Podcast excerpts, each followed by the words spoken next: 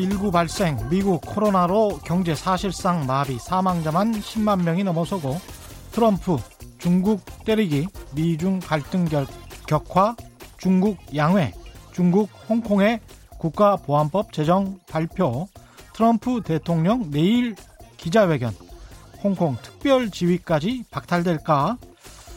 지난 넉 달, 다섯 달 동안 당장 무슨 일이라도 터질 듯 정신없이 빠르게 돌아가는 세계 경제입니다.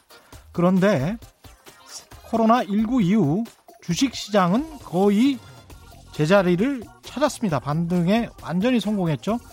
경제가 어렵다고 새롭게 돈을 막 푸니까 돈을 굴려서 돈을 먹는 자산시장은 급격히 안정화되고 정작 그 돈의 실체인 실물 경제는 깊은 침체의 늪으로 빠져들고 있는 게 확실해 보입니다. 한국은행도 올해 경제 성장률이 마이너스가 될 것이라고 발표했죠. 언제까지 이런 자산 시장과 실물 경제의 구조화가 지속될 수 있을까요? 금요일인데요. 다들 이번 주 평안하셨습니까? 네, 안녕하십니까. 세상에 이익이 되는 방송 최경련의 경제쇼 출발합니다. 저는 진실탐사 엔터테이너 최경련입니다. 유튜브 오늘도 함께 갑시다!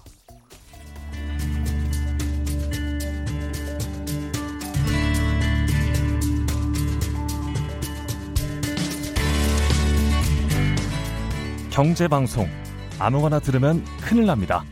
듣고 또 들어도 탈이 나지 않는 최경령의 경제쇼. 네, 어제 한국은행의 기준금리를 사상 최저 수준인 0.5%까지 내렸습니다. 낮은 금리, 이렇게 낮은 금리가 향후 우리 경제에 어떤 영향을 미칠지 이 분야의 최고의 전문가시죠. 예. 오건영 신한 AI 자본시장 분석팀장 나오셨습니다. 안녕하십니까? 네, 안녕하십니까? 예.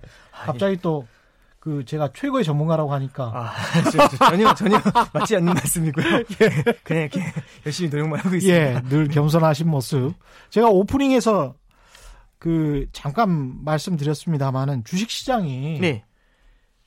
정말 엄청나게 반등을 하고 있습니다. 근데 이게 사실은 미국도 실업자가 4천만 명이고요. 네. 우리도 지금 굉장히 좀 네. 불안불안한 상황인데 네.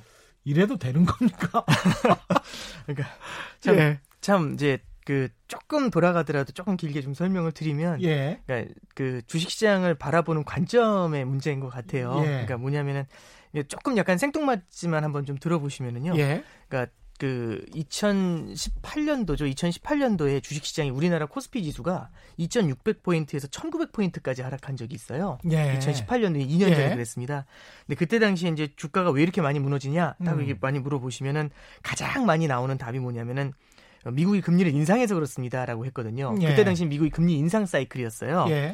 그래가지고 미국이 금리 인상해서 그렇다 이제 이렇게 말씀을 드리면 음. 이제 반론이 바로 나옵니다. 요즘 네. 이제 이제 많이 이제 언론이나 매체를 통해서 많이 접하시다 보니까 음. 반론이 바로 나오는 게 아, 말이 안 된다. 네. 2017년도에는 기준금리를 세 번을 인상했다. 예. 근데 주식시장이 하늘을 날았다. 예. 근데 요번에 그러면은 기준금리 인상했는데 2017년도에는 오르고 어떻게 2018년도에는 떨어지냐?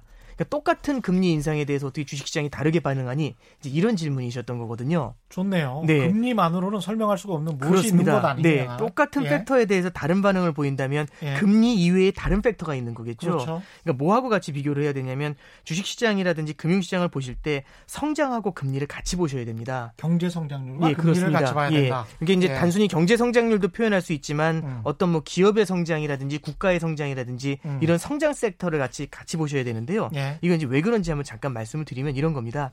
그러니까 제가 이제 어, 집 앞에 있는 저희 이제 동네에 있는 집을 하나 사고 싶어요. 예. 근데 대출을 받아서 집을 사고 싶은데 음. 분위기가 금리가 인상될 것 같은 금리가 올라갈 것 같은 분위기인 겁니다. 예. 근데 이제 저 앞에 있는 집은 반드시 오를 것 같아요. 어. 그래서 제가 1억을 대출을 받아가지고 집을 삽니다. 예를 들어 예. 집을 살려고 하는데 갑자기 친구가 전화를 해요. 예. 아그 집 사면 안 된다고. 음. 어, 왜 그랬더니 내일부터 아마 금리가 올라갈 것 같다고 이렇게 예. 하는 거죠. 예. 얼마나 했더니 1% 금리가 올라갈 것 같답니다. 예. 근데 제가 이제 생각하는 건 뭐냐면 저 집을 사면은 그러니까 물론 이제 그건 가정이겠지만 음. 20%가 오를 거라는 거 확신이 있어요. 어.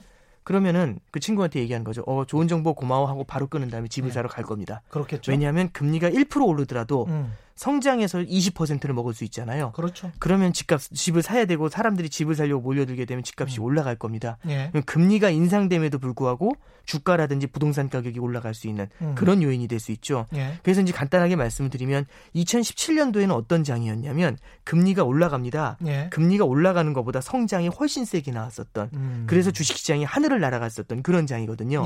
예. 그러면 2017년도에는 금리가 세 차례 올랐고요. 음. 그 다음에 주식시장이 성장이 이만큼 나왔습니다. 예. 근데 문제는 뭐냐면 2018년도에 금리가 네 차례 더 올라요. 예. 근데 금리라는 게 뭐냐면 이미 세 번 올린 거 다 지우고 또 네 번 이게 아니라 그렇죠. 세번 올린 거 위에 네 번을 얹히죠. 그렇습니다. 그럼 이 얘기는 뭐냐면 금리가 이만큼 오르고 성장이 이만큼 나왔었는데 음. 금리가 네 번 올라가면서 성장을 넘어서는 겁니다. 예. 그럼 어떻게 되냐? 2018년도에는 아 한 다음에 주식시장이 쫙 음. 가라앉기 시작을 하죠. 예. 그래서 금리가 인, 계속 인상되면서 누적 이 되면서 일정 수준 성장을 넘는 그 임계치를 넘는 순간 음. 주식시장이 긴장을 하면서 무너지기 시작했던 게 2018년도에 하락장이었습니다. 예.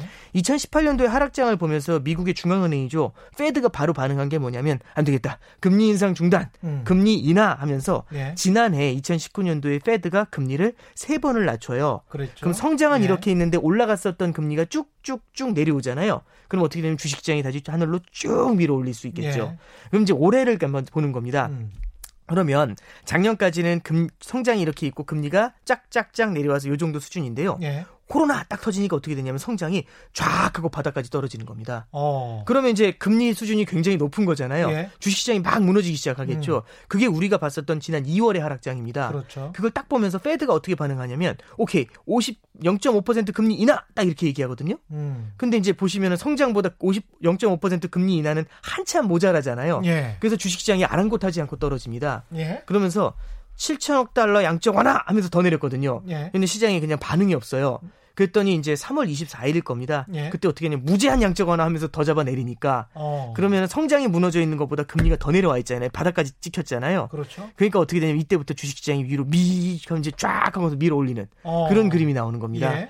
그럼 이제 지금은 어떤 상태냐면요. 예. 이게 3월의 그림이었고 지금 어떤 상태냐면 사람들의 마음속에 굉장히 성장 사이드에서 굉장한 낙관론이 들어와 있습니다. 어. 거의 끝났다. 예. 거의 끝났으면은 음. 예전에 한번 제가 말씀드린 적이 있을 거예요. 과거의 금융위기하고 지금의 코로나 사태하고 좀 비교를 해보면 금융위기라는 건 다 무너져 버렸지 않습니까? 예. 그럼 이건 재건을 다 해야 되는 문제인데 코로나 사태는 마치 이제 버냉키 의장이 그런 얘기를 한 적이 있어요. 그 미국의 이제 전 FRB 의장이죠. 예. 그 사람이 했던 얘기가 지금은 눈보라와 같다. 굉장히 큰 눈보라와 같아서 눈보라가 사라지게 되면 사람들이 다시 나와서 일을 재개할 것이다. 이런 얘기를 해요. 그렇습니다. 이 얘기는 뭐냐면 음. 죽지 않고 살아있는 경제 주체들이 나와가지고 경제 활동을 다시 시작할 거란 얘기죠. 예. 언제 코로나가 사라지게 됐을 때. 음. 근데 이제 적어도 최근에 다시 좀 분위기가 긴장되는 분위기는 나타나지만 예. 그 이전까지 그냥 뭐 며칠 전까지만 해도 봐도 실제로 보면은 아 이제 코로나 사태는 거의 좀 이제 막바지 아닌가. 음. 그리고 이제 경제도 리오픈하고 있다. 이런 예. 얘기들이 전 세계에서 곳곳이 들려오지 않습니까? 예. 그럼 이런 겁니다. 그러니까 성장이 요만큼까지 주저앉았고 금리가 더 내려와 있는 상태에서 음. 사람들은 뭘 보냐는 거냐면 성장이 이렇게 V턴을 할 거라고 이렇게 그렇죠. 턴을 할 거라고 생각합니다. 예. 근데 재밌는 게 뭐냐면 페드에서 계속 얘기하는 거죠. 음. 아낌없이 주겠다. 어. 무엇이든 해주겠다 이렇게 생각을 하니까 시장에서 예. 생각하는 건 예. 성장은 V턴을 하는데 금리는 계속 내려갈 거야라는 음. 그런 기대를 갖고 있는 겁니다. 예. 다시 말씀드리면은 성장이 올라가는데 오히려 금리가 내려가게 되면 음. 그럼 주가는 이제 하늘로 찍혀 올라갈 수가 있겠죠. 예. 네, 그래서 지금 현재 시장에서는 금리는 계속 바닥까지 아니면 오히려 지금보다도 더 많은 부양책이 나오면서 더 밑으로 내려갈 거고 음. 성장은 V턴으로 크게 올라올 거니까 예. 이때 아니면 언제 주식시장에서 돈 벌겠냐 이제 이런 기대감이 굉장히 강해지는 거죠. 이게 지금 주식시장을 추동하는 가장 큰 원동력이라고 보고 있습니다. 지금 말씀하시는 거 들어보니까 이제 주식 시장이 반등을 해서 이렇게 높게 올라간 것은 V자로 경기가 회복될 것이라는 가정을 이미 선반영했다. 네, 그런 기대죠. 예. 네. 그러니까 결국에는 두 개의 기대가 작용을 하는데요. 음. 첫 번째 기대는 성장이 좋아질 거라는 기대. 예. 그러니까 성장 사이드에서 낙관론, 그 다음에 금리는 계속 내려갈 수밖에 없다는 기대. 이두 음. 가지가 복합적으로, 그러니까 현실이 된 게 아니라 예. 기대감이 예. 계속 형성이 돼 있는 겁니다. 음. 그러면 이제 여기서 이제 어떤 생각을 할 수 있냐면. 예. 물론 이런 기대감이 계속해서 주식시장을 밀어 올리는 이런 심리적인 상승 장세, 유동성에 의한 상승 장세가 언제까지 이어질지 이 타이밍을 맞춘다는 것은 불가능할 겁니다. 게다가 기대가 실현될 그렇죠. 것이냐. 그렇죠. 그 그만큼. 그 부분도 있죠. 네. 예. 근데 다만 뭐 이제 어떤 걸 두려워하고 있냐면 예. 기대가 굉장히 큰 만큼 만약에 그 이제 금리가 계속 내려갈 거라는 기대 그다음에 성장이 V가 올라가 V자로 턴해서 올라갈 거라는 기대 음. 여기서 약간이라도 삐끗하는 예. 그런 부조화가 나타나게 됐었을 때는 그렇죠. 이제 시장에 굉장히 큰 실망을 할 수 있다. 예. 그런 것들은 어떻게 보면은 굉장히 극단의 낙관을 가지고서 시장을 밀어 올렸는데 이 낙관이 음. 깨지게 되면 예. 굉장히 큰 변동성이 나타날 그런 부분들이 좀 존재할 수 있겠죠. 그래서 저는 이런 기대감이 너무 세다라는 거 이런 예. 것들이 약간의 현재는 과열을 좀 만드는 게 아닌가라는 생각은 좀 하고 있습니다. 참 이게 특징적인 게 이번 시장, 이번 국면이 경제학자들이랄지 자산 시장의 이제 애널리스트들은 네. W자나 L자에 상당히 좀 힘든 시기를 예상을 하고 있는 반면에 미국의 CEO들의 뭐 80% 정도로 기억하는데 절대 다수가 4월에 실시한 설문조사가 있었는데요. CNN에서 보도를 최근에 했는데 미국이 V자 반등을 할 것이라고 굳게 믿고 있어요. 미국 CEO들이. 그리고 이제 시장 참여자들도 지금 주식시장 참여자들도 한국의 주식시장 참여자들도 그렇게 믿고 있는 거잖아요. 네, 굉장히 이제 그 현재 있는 이 팬데믹이 이제 거의 끝나간다라는 생각들을 기, 그런 기대감이 굉장히 강하다고 보고 있습니다. 근데 참 이게 이렇게 기대가 이렇게 높을 때는 지금 말씀하신 것처럼 뭔가 하나가 삐끗하면 그 네. 기대에 어긋나면 네. 또 시장이라는 게 그만큼 선반영이 이미 주가에 돼 있기 때문에 네. 네. 상당히 조심해야 되는 구간이 아닌가 그런 생각도 해봅니다. 그러니까 이제 그런 네. 거죠. 뭐냐면은 작년부터 되게 많이 느꼈던 건데 작년에 네. 이제 미국이 보험적 금리 인하를 했다고 말씀드렸지 않습니까? 예. 주가가 사상 최고치를 이어가고 있는데 주, 금리를 인하하는 경우가 그렇게 많지가 않았어요. 제 기억에도. 예. 근데 이제 그렇게 이제 금리를 인하하는 걸 보면 이제 어떤 케이스가 되는 거냐면 시장에서는 뭘 기대하는 거냐면 페드가 예. 주식 시장이 하락하는 걸 절대 용납할 수 없는 애들이라는 걸 인식을 하게 만들어 줘요. 예. 그러면 이제 어떤 생각이 되냐면 모든 악재는 호재로 둔갑을 합니다. 예. 그러니까 모든 악재가 호재로 둔갑한다는 게 뭐냐면 작년에 떠들썩했던 이슈 중에 첫 번째가요. 장단기 금리 역전입니다. 예. 장단기 금리 역전을 했던 저, 장단기 금리 역전이 된다는 거는 경기 침체 우려가 높아진다는 얘기였는데요. 예. 금리 인하를 하면 해결되지. 이제 이런 생각을 하는 거죠. 음. 그래서 그 뉴스가 나오면 옛날에 시장이 막 긴장했는데 이제는 이런 거죠. 장단기 금리 역전? 어, 페드가 금리 인하하면 되지. 이렇게 얘기를 해요.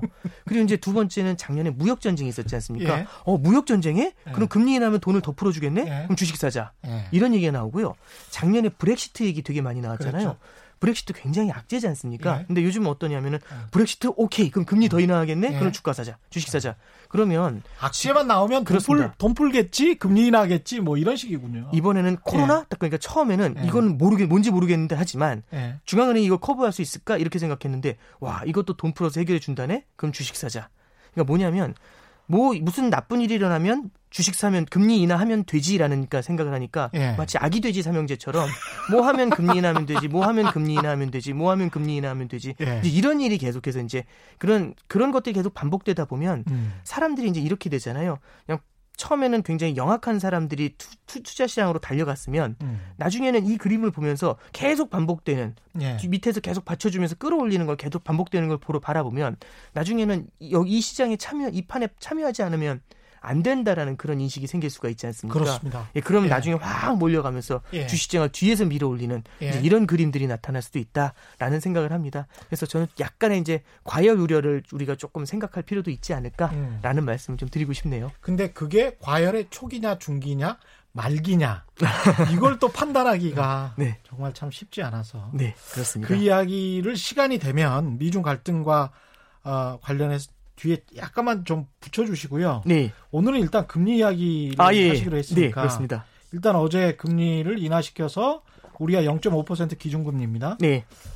그러면서 참 특이할 만한 점이 네. 지난번에 실효화한이라는 말이 자주 아. 나오게 될 것이다. 아, 예. 한국은행 총재가 분명히 그 말 할 것이다. 그랬는데 그 말을 하셨어요. 아, 예, 그렇습니다. 어제. 네. 예, 그걸 전체적으로 좀 설명을 해 주십시오. 아, 이 문제 예. 제가 뭐 예, 예측을 해서 맞추었다 그게 아니라 워낙에 이제 그 굉장히 중요한 이슈니까 반드시 예. 말씀을 하실 수밖에 없다라는 음. 그런 의미에서 이제 말씀을 드렸던 거고요. 예. 뭐 누구나 다 이제 예상할 수 있었던 얘기입니다. 예. 근데 다만 이게 금융을 이제 공, 금, 금융 시장에 종사하시는 분들이면 이 단어가 굉장히 친숙한데요.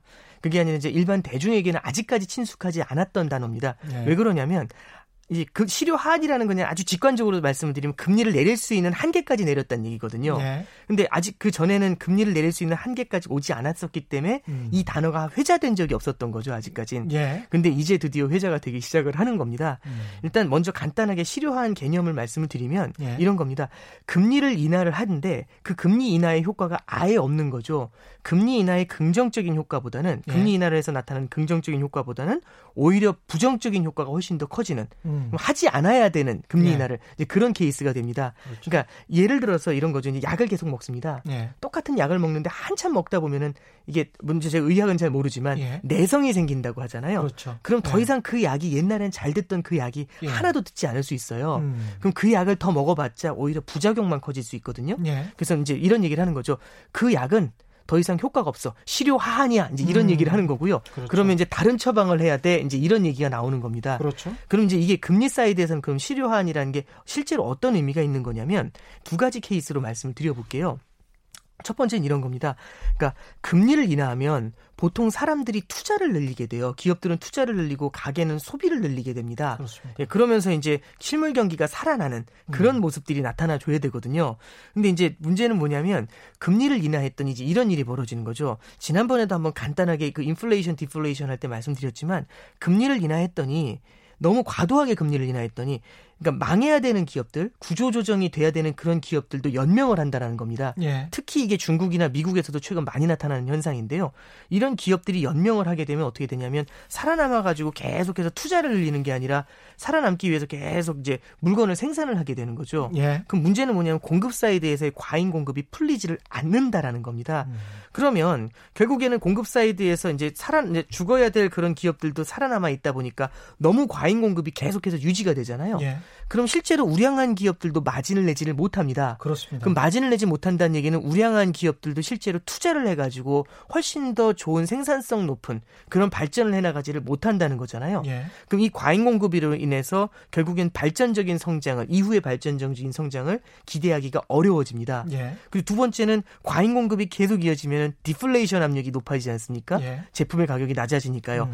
제품의 가격이 낮아진다는 얘기는 기업들의 마진이 우량한 기업도 그렇고 어려운 기업도 그렇고 다 떨어지는 겁니다. 예. 그럼 이 기업들이 투자를 안 한다는 얘기는 고용이 안 는다는 얘기지 않습니까? 그렇죠. 고용이 늘어나지 않으면 결국에는 소득이 없고 가계에 예. 소득이 늘어나지 않으면 수요가 일어나지 않습니다. 음. 수요가 없어진다는 얘기는 물건의 가격이 떨어지는 디플레이션이 일어나잖아요. 예. 그럼 디플레이션 때문에 결국엔 마진이 떨어지고 기업 투자는 줄고 계속 이 디플레이션의 악순환에 빠져들게 되죠. 예. 그래서 음. 결국에는 예전에도 그렇지만 중앙은행 총재들이 했던 얘기들 중에서 중앙은행에서 금리 인하하는 게 만병통치약이 아니다. 예. 결국에는 과잉 공급 산업의 구조 조정도 굉장히 많이 필요한 거다. 그렇죠. 이거는 정부에서 나설 일이다라는 예. 얘기를 하는 게 음. 이제 이런 얘기입니다. 그래서 첫 번째 지금 예. 당장 뭐 구조 조정을 하면은 또 실직자가 이렇게 많은 네. 상황에서 굉장히 어려운 선택이 되는 거죠. 그렇죠. 네. 예. 그건 이제 어떤 의미로도 해석을 할 수 있냐면 미국 같은 경우도 그렇죠.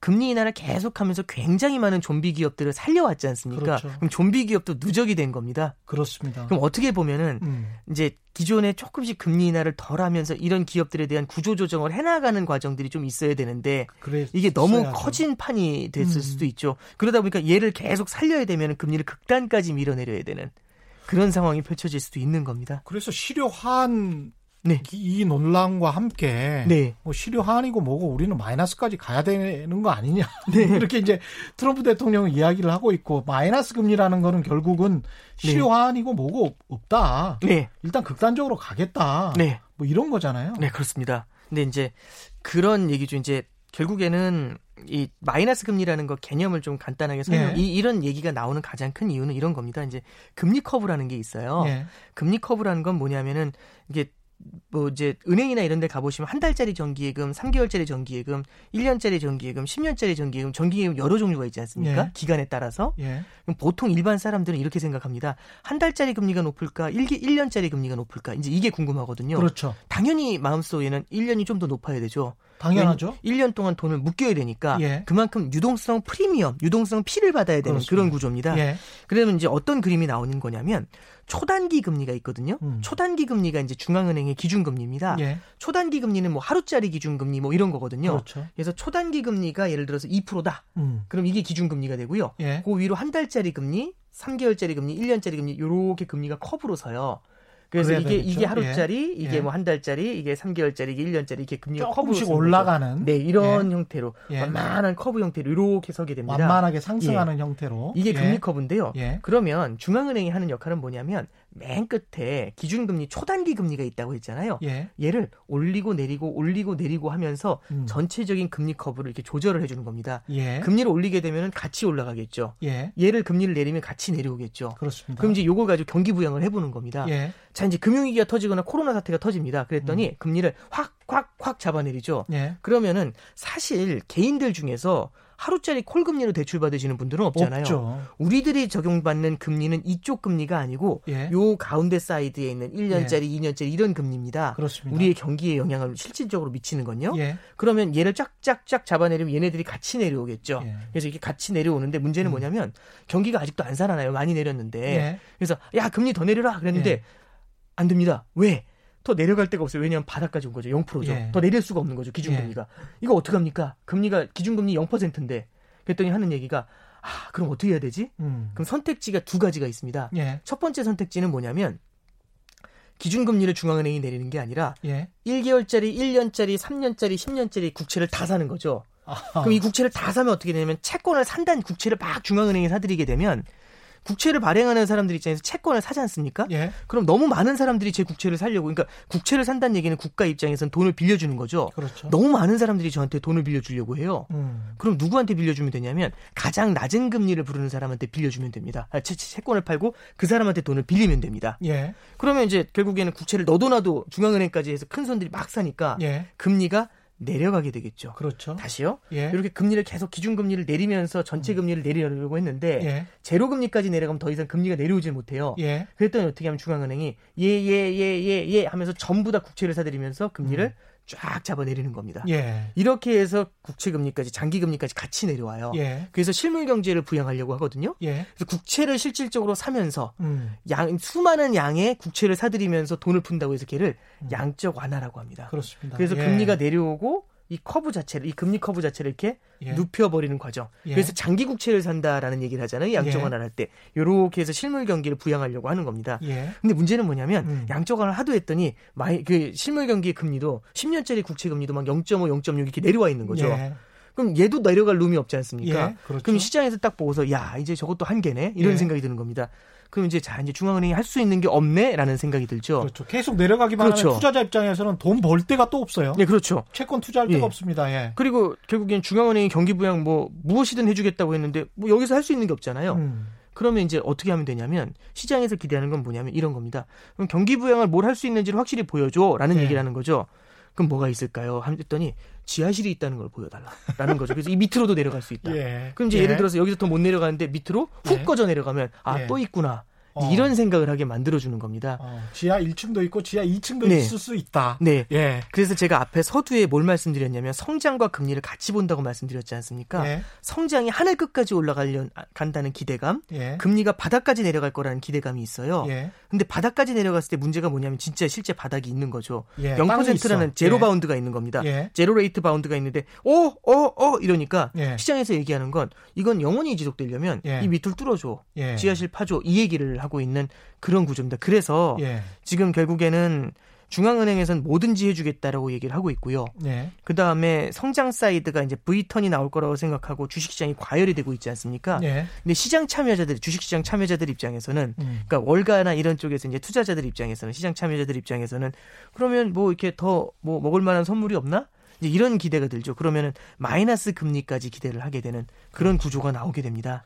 그래서 실제로 이제 트럼프 대통령도 마이너스 금리를 해야 되는 거 아닌가? 아, 예. 그렇게 이야기를 하고 그쪽에 굉장히 찬성, 마이너스 금리의 찬성 입장을 보이고 있고. 네.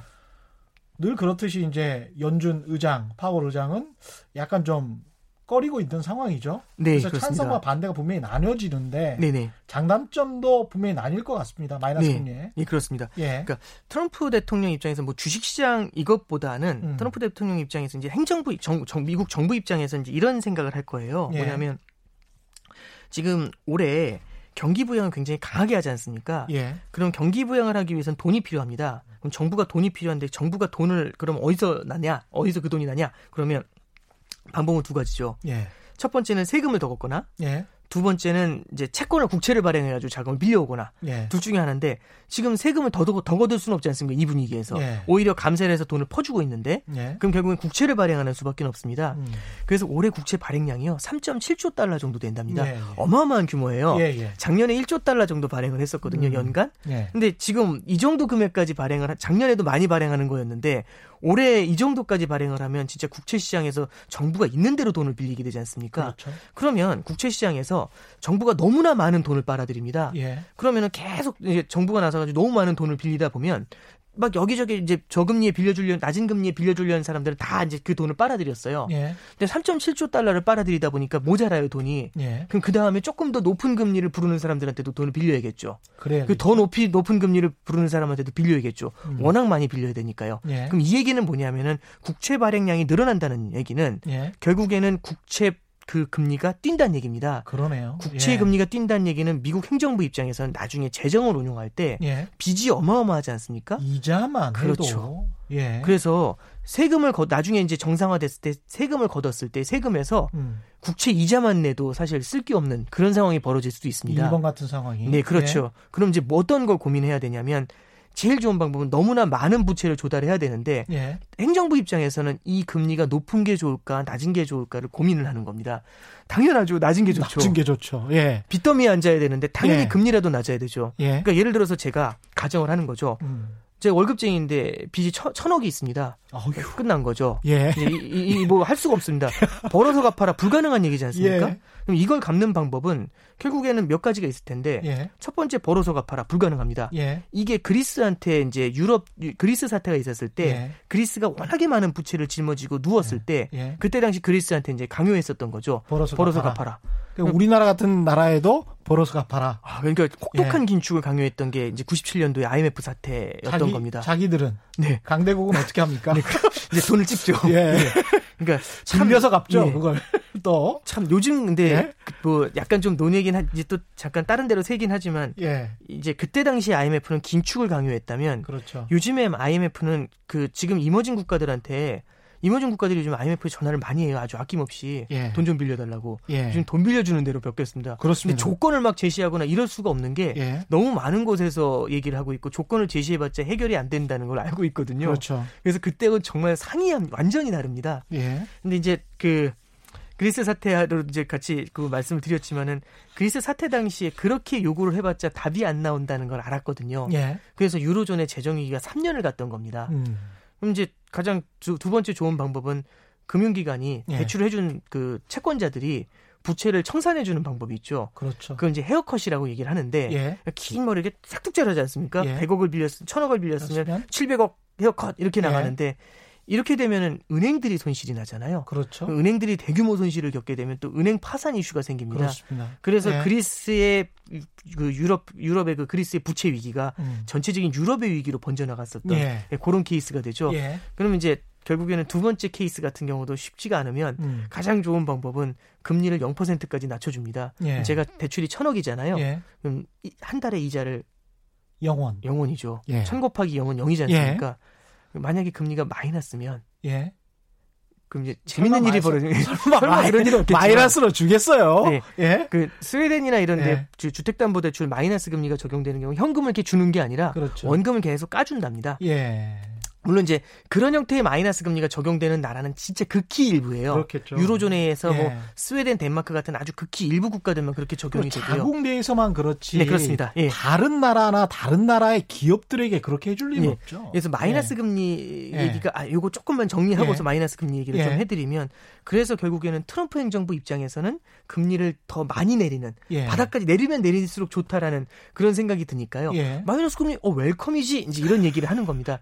왜 마이너스 금리가 되게 되면은 이자 부담 없이 대출을 더 받아 가지고 그렇죠. 국채를 더 조달해 가지고 더 많은 선심을 쓸 수가 있잖아요. 그렇죠. 그리고 이건 당연히 뭐하고도 연결이 되냐면 음. 11월에 있을 재선하고도 연결이 될 겁니다. 그럼요. 네. 예. 그리고 이제 마이너스 금리 이제 장치 그 마이너스 금리 장점이라기보다는 트럼프 행정부에서 음. 왜 마이너스 금리를 welcome이라고 말하는지 예. 그걸 말씀드린 거고요. 예. 예. 두 번째는 그러면 이제 반대 사이드에서 마이너스 금리의 단점을 말씀드리는 건데 예. 실제로 마이너스 금리라는 게 어, 그렇게 이제 스웨덴이나 덴마크 같은 아주 일부 국가들 제외하면은 음. 실제 그 현실 세계에서 일반 대중이 만날 수 있는 마이너스 금리는 그렇게 많지가 않습니다. 그러니까요. 어, 나는 그 마이너스 되던데 입출금 예. 통장 열었더니 그건 수수료 개념이고요. 그렇죠. 그냥 지속적으로 들러붙는 마이너스 금리 개념을 도입 실제로 대중한테 대, 그 적용한 케이스는 거의 없습니다. 일본이나 유럽도 마찬가지거든요. 일본도 네. 은행 네. 수수료가 굉장히 높아요. 아, 예. 생각보다 예. 건건마다 막 많이 하고 네. 그다음에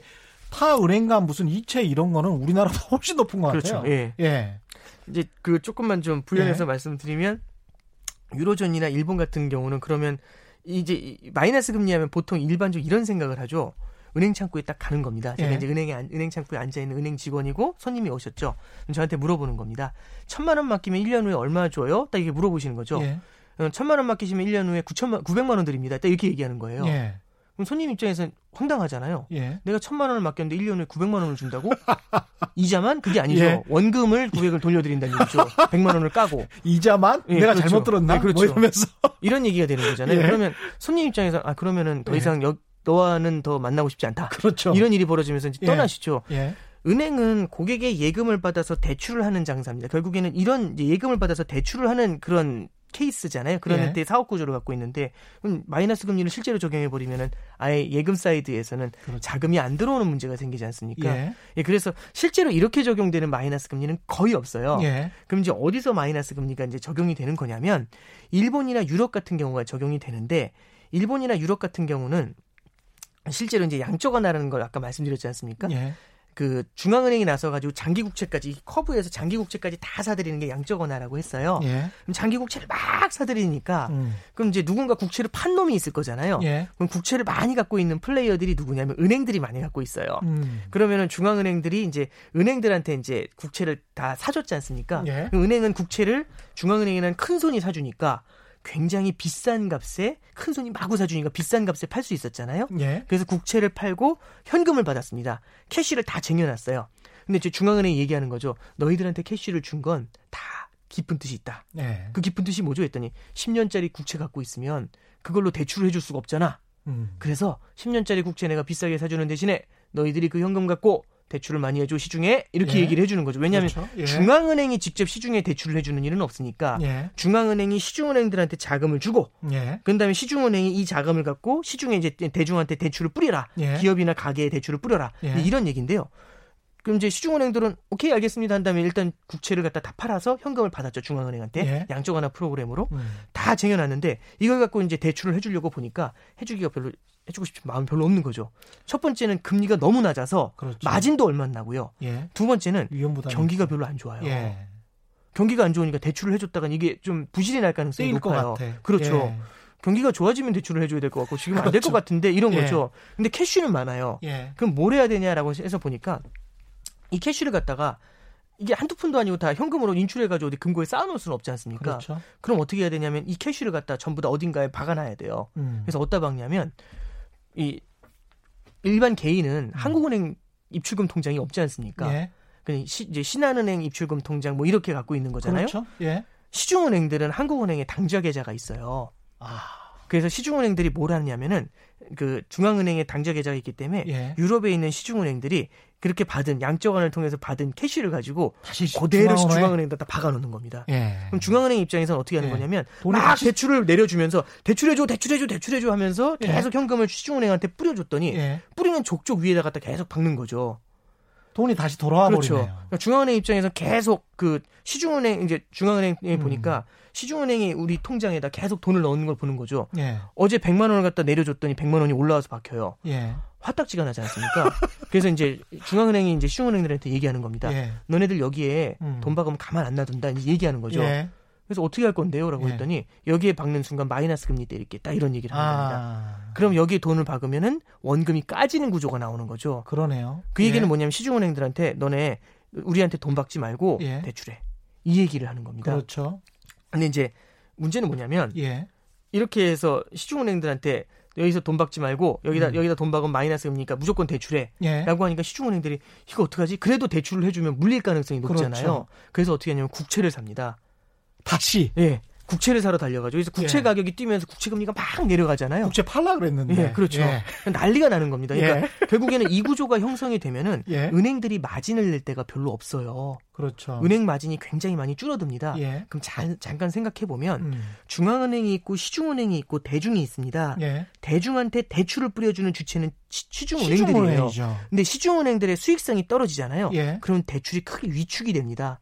오히려 그렇죠. 그러니까 마이너스 금리를 쓴 이유는 음. 시중에 자금을 뿌려주기 위해서 마이너스 금리를 썼는데 예. 시중은행의 마진이 위축이 되면서 시중은행 예. 시주 대중으로 대출이 안 뿌려져 나간다라는 게 마이너스 금리의 모순이 되는 거죠. 그러네요. 그래서 예. 유로존이나 일본 중앙은행이나 똑같습니다. 음. 아 이거 아니구나라는 걸 깨달았거든요. 예. 그래서 요번에 이제 코로나 사태가 딱 터지니까 우리나라도 기준금리 내리고 막 미국도 금리 많이 내리고 난리가 났잖아요. 예.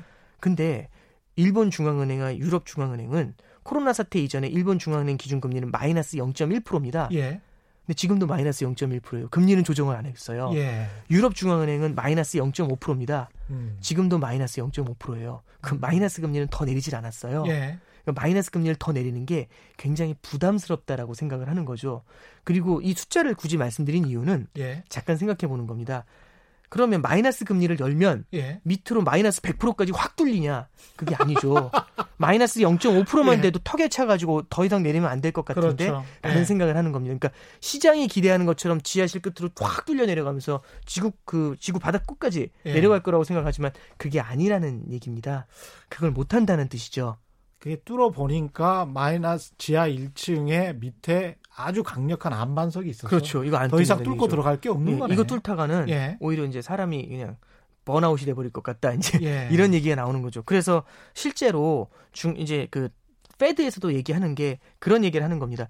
이거 마이너스 금리 내려가 봤는데 지금 실제로 했던 유럽 중앙은행은 일본 중앙은행도 마이너스 금리의 부작용을 얘기를 하고 있고 예. 그래서 이 수준에서 더 많이 내리지도 못하고 있지 않니 예. 이렇게 얘기하는 거고요. 또 하나 문제는 음. 미국은 이제 직접 금융 시장이 발달돼 있어서요. 예. 미국에서 굉장히 큰 규모로 운용이 되는 게 MMF라는 게 있습니다. 예. 이 MMF 우리나라에도 MMF가 있는데 우리나라 MMF보다는 시장이 훨씬 커요. 예. 근데 이 MMF가 하는 역할이 뭐냐면 결국에는 단기 자금들을 갖다가 이제 고, 그 고객들한테 자금을 빌려요. 예. 그러니까 펀드에 투자를 하게 만드는 거죠. 그 다음에 고객들이 돈을 모으면 이 펀드가 들어오면 이 펀드는 뭐 주식을 사고 그게 아니라 단기 국채나 단기 우량 회사채를 삽니다. 예. 초단기를 사거든요. 예. 그렇게 해서 거기서 나오는 이자를 받아 먹어요. 예. 근데 문제는 마이너스 금리를 도입을 하잖아요. 예. 그럼 이런 기관들이 적용하는 금리가 마이너스가 될 수가 있어요. 그럼 MMF 같은 경우는 마이너스 수익이 날 거지 않습니까? 예. 마이너스 수익이 나면 고객들한테도 마이너스 수익으로 돌려드려야죠. 그러니까 실제로 어. 예. 미국에서는 이 MMF 시장이 발달했다는 게 뭐냐면 음. 은행 창구를 통해서는 고객님 1년 후에는 900만 원 돌려드립니다. 1000만 원 맡긴 고객이 이 일이 일어나진 않지만 예. MMF라는 걸 통해서 예. MMF라는 걸 통해서 돈을 맡긴 고객들이 네. 그 실제 마이너스 효과를 체감할 수가 있게 되는 거죠. 그렇죠. 그러면은 사실상 미국의 MMF 시장이 망가져 버립니다. 음. 누가 MMF에 돈을 빌리겠어요? 돈을 넣겠어요? 그렇습니다. 그럼 MMF 네. 4조 달러 정도 되는 그 거대한 MMF가 굉장히 중요한 단기 금융 시장의 역할을 해주는 MMF가 음. 작동을 멈춰 버리는 거거든요. 예. 그러니까 이제 굉장히 이제 장단점을 딱 비교를 해보니까 Fed에서는 아 이거는 말도 안 된다. 특히 미국 환경에서는 맞지 않는다는 얘기를 Fed 인사들이 다 이구동성으로 하는 이유는 이런 데 있습니다. 그래서 트럼프 행정부 입장에서는 당연히 재정 지출을 갖다가 재정 지출을 마음껏 마음껏이라기보다는 그러니까 국채 발행을 했을 때의 부담을 예. 많이 줄여준다는 관점에서 마이너스 금리를 선호할 수 있지만 음. 이제 Fed 입장에서는 실제로 효과가 그렇게 크지 않았던 것 같고 그렇죠. 내려봤자 얼마 내리지도 못할 뿐더러 음. 우리 MMF 시장을 망가뜨릴 거기 때문에 마이너스 금리를 도입한다는 건 시기상조다라고 음. 지금 딱 선긋기에 들어가 있는 거죠. 마이너스 금리를 근데 만약에 도입한다면 그거는 정말 경제가 최악의 상황이다. 그런데 가지고 있는 카드는 그럼으로 인해서 거의 다 써버렸다. 이런 것을 암시할 수도 있겠습니다. 어, 이제 굉장히 예. 중요한 포인트인데요. 예. 이제 아까 전에 이제 성장과 금리 또 얘기가 나오지만 예. 금리 사이드에서는 무엇이든 해줄 것이다. 계속해서 금리를 내려줄 것이다. 이제 이런 생각을 하고 있었, 예. 있거든요. 이번에 코로나 사태도 잠깐 좀 보시면 음. 지난 3월 달에 얘기를 한번 잠깐 돌이켜 봅니다. 예. 지난 3월 달에 코로나 때문에 시장이 흔들렸다. 맞죠? 예. 근데 코로나 때문에 흔들렸다기보다도 코로나도 물론 굉장히 중요한 요인이지만 전 세계적으로 부채가 너무 많은 상태에서 코로나 사태가 터진 거예요. 그렇습니다. 만약에 네. 부채가 없다면 음. 산 속에 들어가서 고사리만 먹어도 됩니다. 근데 문제는 뭐냐면 이자를 내야 되기 때문에 경제 활동을 멈출 수가 없는 거죠. 예. 어떻게 해서든지 현금을 벌어야 되는데 그렇습니다. 경제가 멈춘다는 얘기는 현금 벌기가 안 되잖아요. 예. 그럼 부채를 지고 있는 애들이 다 무너지죠. 음. 그러면 돈을 빌려준 애들도 다 무너지니까 경제 시스템 자체가 금융 시스템 자체가 마비될 거라는 게 그런 두려움이 컸던 겁니다. 예. 근데 제일 큰 건 뭐냐면 코로나 사태로 인해서 이 금융 시스템 마비가 쫙 일어나는 하는데 예. 워낙에 부채가 크니까 와 이걸 뭘로 메우지? 중앙은행이 있잖아. 중앙은행도 안 되는 게 음. 지금 금리가 얼마 내릴 수 있는 금리도 얼마 안 돼. 예. 이런 얘기를 하면서 중앙은행도 이걸 해결할 수 없을 것이다. 음. 그럼 사실상 자포자기죠. 예. 답이 없다라는 생각, 예. 중앙은행의 여력이 얼마 없다라는 음. 생각에서 시장이 예. 결국에는 코로나 사태로 인한 충격, 부채가 많다는 것에 대한 충격, 예. 그리고 이 뒤를 받쳐줄 수 있는 그 어떤 아, 네. 것도 존재하지 예. 않는다는 충격 음. 이게 한꺼번에 받으면서 막 40%씩 하락하고 막 이런 일이 벌어졌던 거죠. 예. 그러면은 이번에 그래서 이걸 해결했던 거는 음. Fed가 나타난 거죠. Fed가 나타나서 일단 금리 0%로 내려 딱 음. 얘기하고 무제한 양적완 하면서 엄청난 돈을 뿌리잖아요. 예. 이 시그 어떤 시그널을 준 거냐면 할 거 있다. 음. 이 시그널을 주는 거고 예. 최근에는 나와서 계속 뉴스에서 말하는 게 중앙은행은 할수 있는 여러 가지 tool이 아직까지 남아 있다 예. 이런 얘기를 계속 하는 이유도 시장한테 안심해라 우리가 해줄 수 있는 게 많이 있다 음. 이런 얘기를 하고 있는 겁니다. 그렇죠. 근데 만약에 예. 만약에 또 한 번 충격이 찾아오게 되고 그 음. 충격이 음. 찾아온다면 음. 시장 참여자들이 또 무슨 생각을 할까? 미국 기준금리가 1.5%였을 때 코로나가 찾아왔거든요. 예. 거기에서도 다 패닉이었어요. 예. 이거 내 낮출 수 있는 금리 룸도 얼마 없는데. 그렇죠. 그럼 지금 제로지 않습니까? 예. 무제한 양쪽하나 하고 있지 않습니까? 만약 이 상태에서 무언가 외부의 다른 뜻하지 않은 충격이 찾아왔을 때는 음. 이제 시장에 어떤 느끼는 그 불안감? 와, 그럼 이제 진짜 뭘 해줄 수 있지?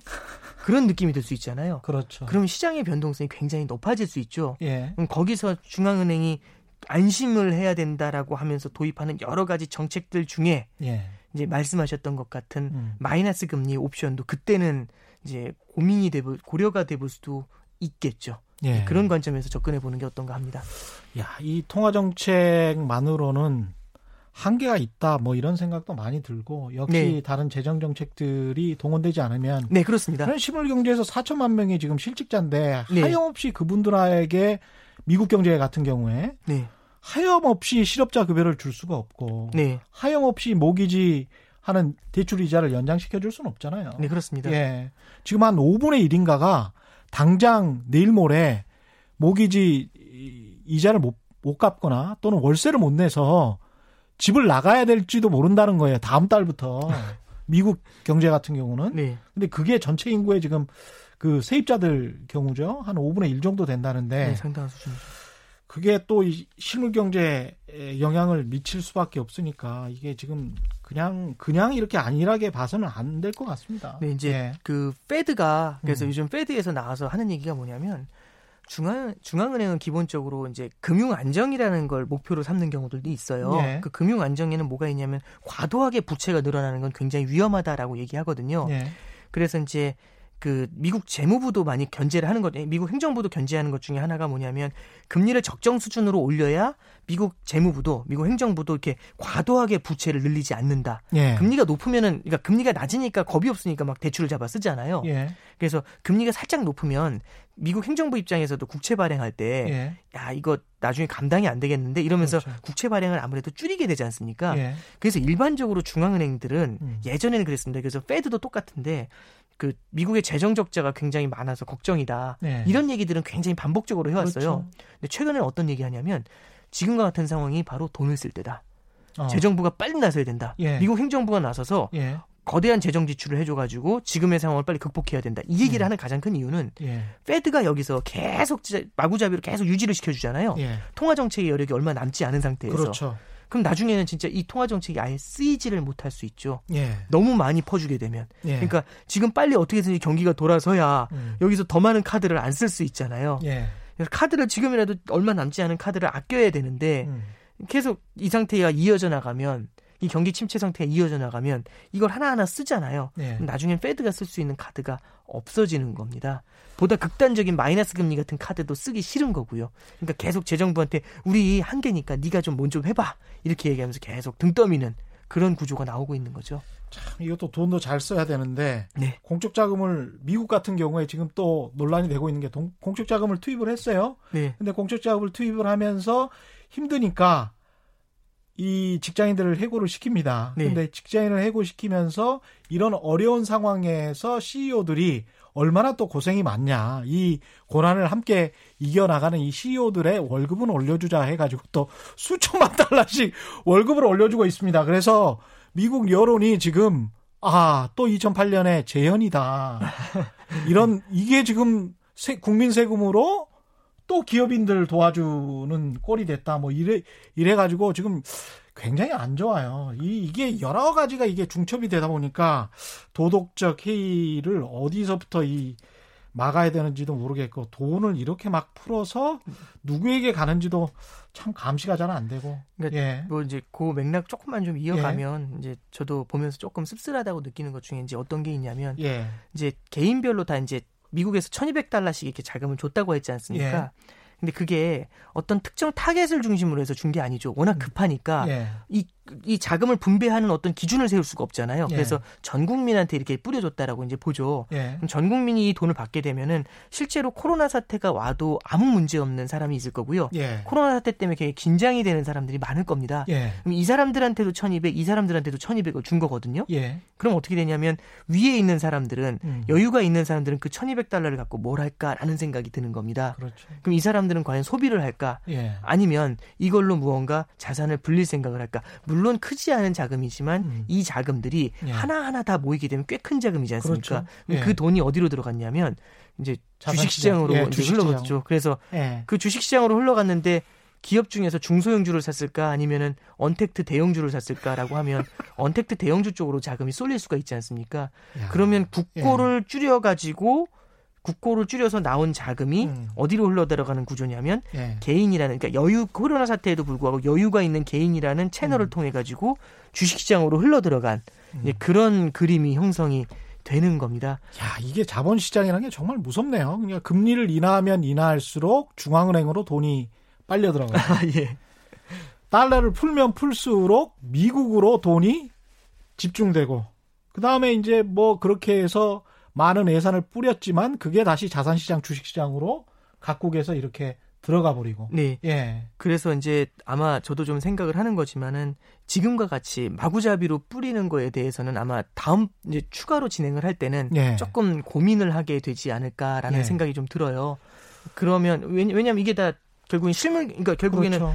진짜 자금이 절실한 사람한테 많은 돈을 줘야지 문제가 해결이 될 텐데 이걸 고르게 나눠주니까 이쪽이 물론 좋아지긴 하지만 예. 위 다른 사이드에서도 파티를 여는 일이 벌어질 수가 있는 거지 않습니까? 그렇습니다. 그래서 예. 이제 뭐 시장이 생각하는 건 계속해서 이렇게 돈을 이제 주식 시장은 음. 당연히 돈을 이런 식으로 이제 나눠줘 가지고 이 돈이 예. 계속 흘러 들어오길 바라겠지만 예.